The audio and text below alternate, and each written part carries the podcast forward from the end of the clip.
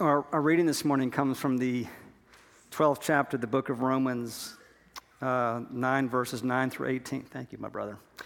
Uh, so I'm just going to read this nice and slowly, and you're just going to listen to God's word right to the heart. Don't just pretend to love others, really love them. Hate what is wrong, hold tightly to what is good.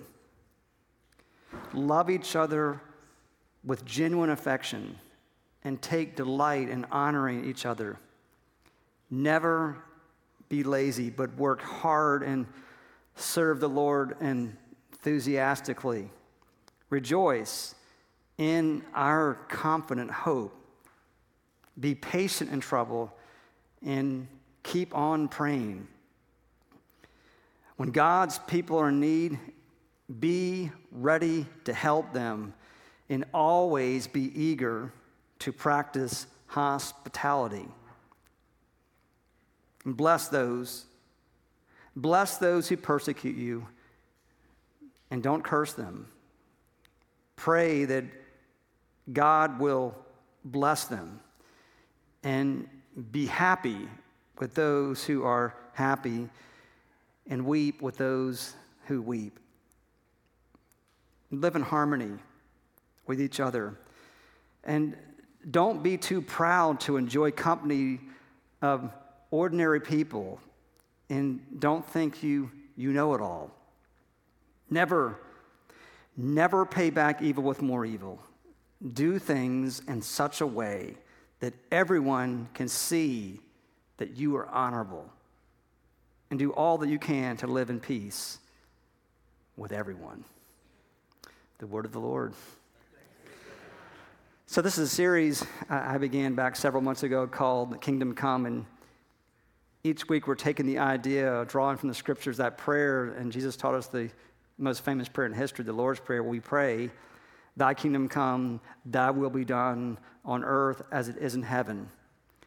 And the idea is that we're we're asking the question and the idea that whatever's happening in heaven right now, we would unleash it here on earth.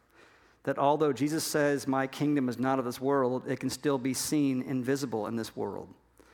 And whatever is happening on earth that's not happening in heaven justice, injustice, evil, sadness, depression we would do everything in our power as believers to to stop it. And this morning we're coming to this whole idea of community. And I want to first share a story.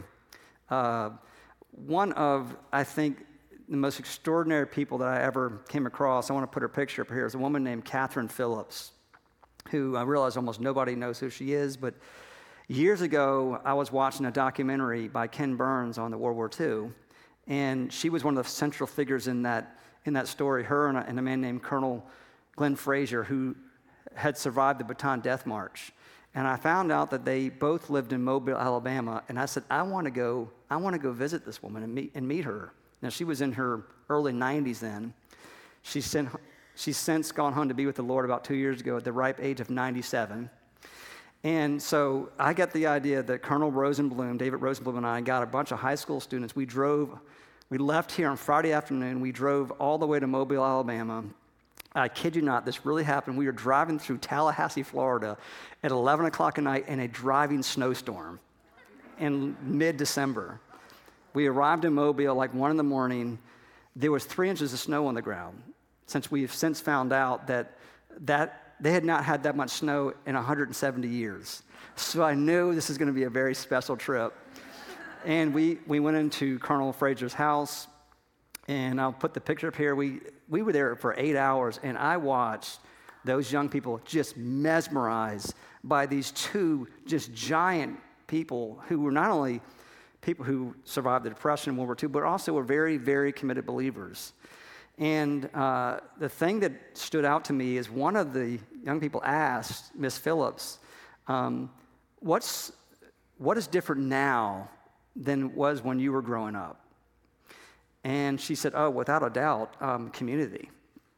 Uh, community is, it's entirely different than when I was a young girl, even in my teens. She said in our neighborhood, and she had lived in the same house at that time, at that time for 94 years. She would end up dying in that house.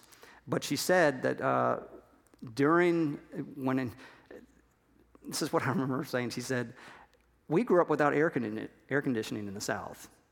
I'm just old enough to remember back when we used to not have air conditioning in our house, back in the 70s. States me, right? And she said, because of that, everybody was outside at nighttime. Everybody was in their front porch. Everybody was playing with one another. We knew all the neighbors, they knew all of us. And she said, not only that, when the GIs came home from the war, so many had seen such traumatic things that often at nighttime, we wives would listen to our husbands share about what they had seen. And I look back now, she was saying, telling us this, you know, 50 years later, that that was a healing thing for many of those men because they didn't have therapy back then. And yet, those men were healed by sharing with one another what was going on in their common lives. And she said, once air conditioning happened and we got those, those window units, it pushed everybody inside. And you no longer saw your neighbors as much as you used to. And then she said, and then when garage doors openers came in. You could, you could park in your garage, you could open the, you could stay in your car, you could open the garage, you could back out, you could close the garage, you could come back later, you go inside, and nobody would ever see you. And she said, and now she said, I hardly any of the neighbors know me, even though I will I'll go and introduce myself. And what I realized what she was saying is it, it is this is a lost thing in our culture. And one of the sins of our country that we call a virtue is self reliance, is independence. Therefore, it, I, I would say to you, it, we're facing a trend that, that, we're, that the loss of commonality we not only have with one another and community, but even further than that, those outside of our communities. We just don't know people, which is why it's led to so much division, lobbing bricks from one side to another. And therefore, the idea of community and having a deep longing of being together in church and uh, sharing a common belief is no longer is no longer congenial to most people in our culture. And why I would say that I think people have told me they, the idea of autonomy and individualism is very, very attractive to a lot of people. I will also say, without fear of contradiction, I know this now, and you talk about a younger generation, the younger generation have definitely communicated this to me. We are more plugged than we've ever been before through social media, through being able, being able to text people. They will tell you how lonely they feel all the time. And so the moving away from community has actually led to an incredible isolation, which has led to, I think, so many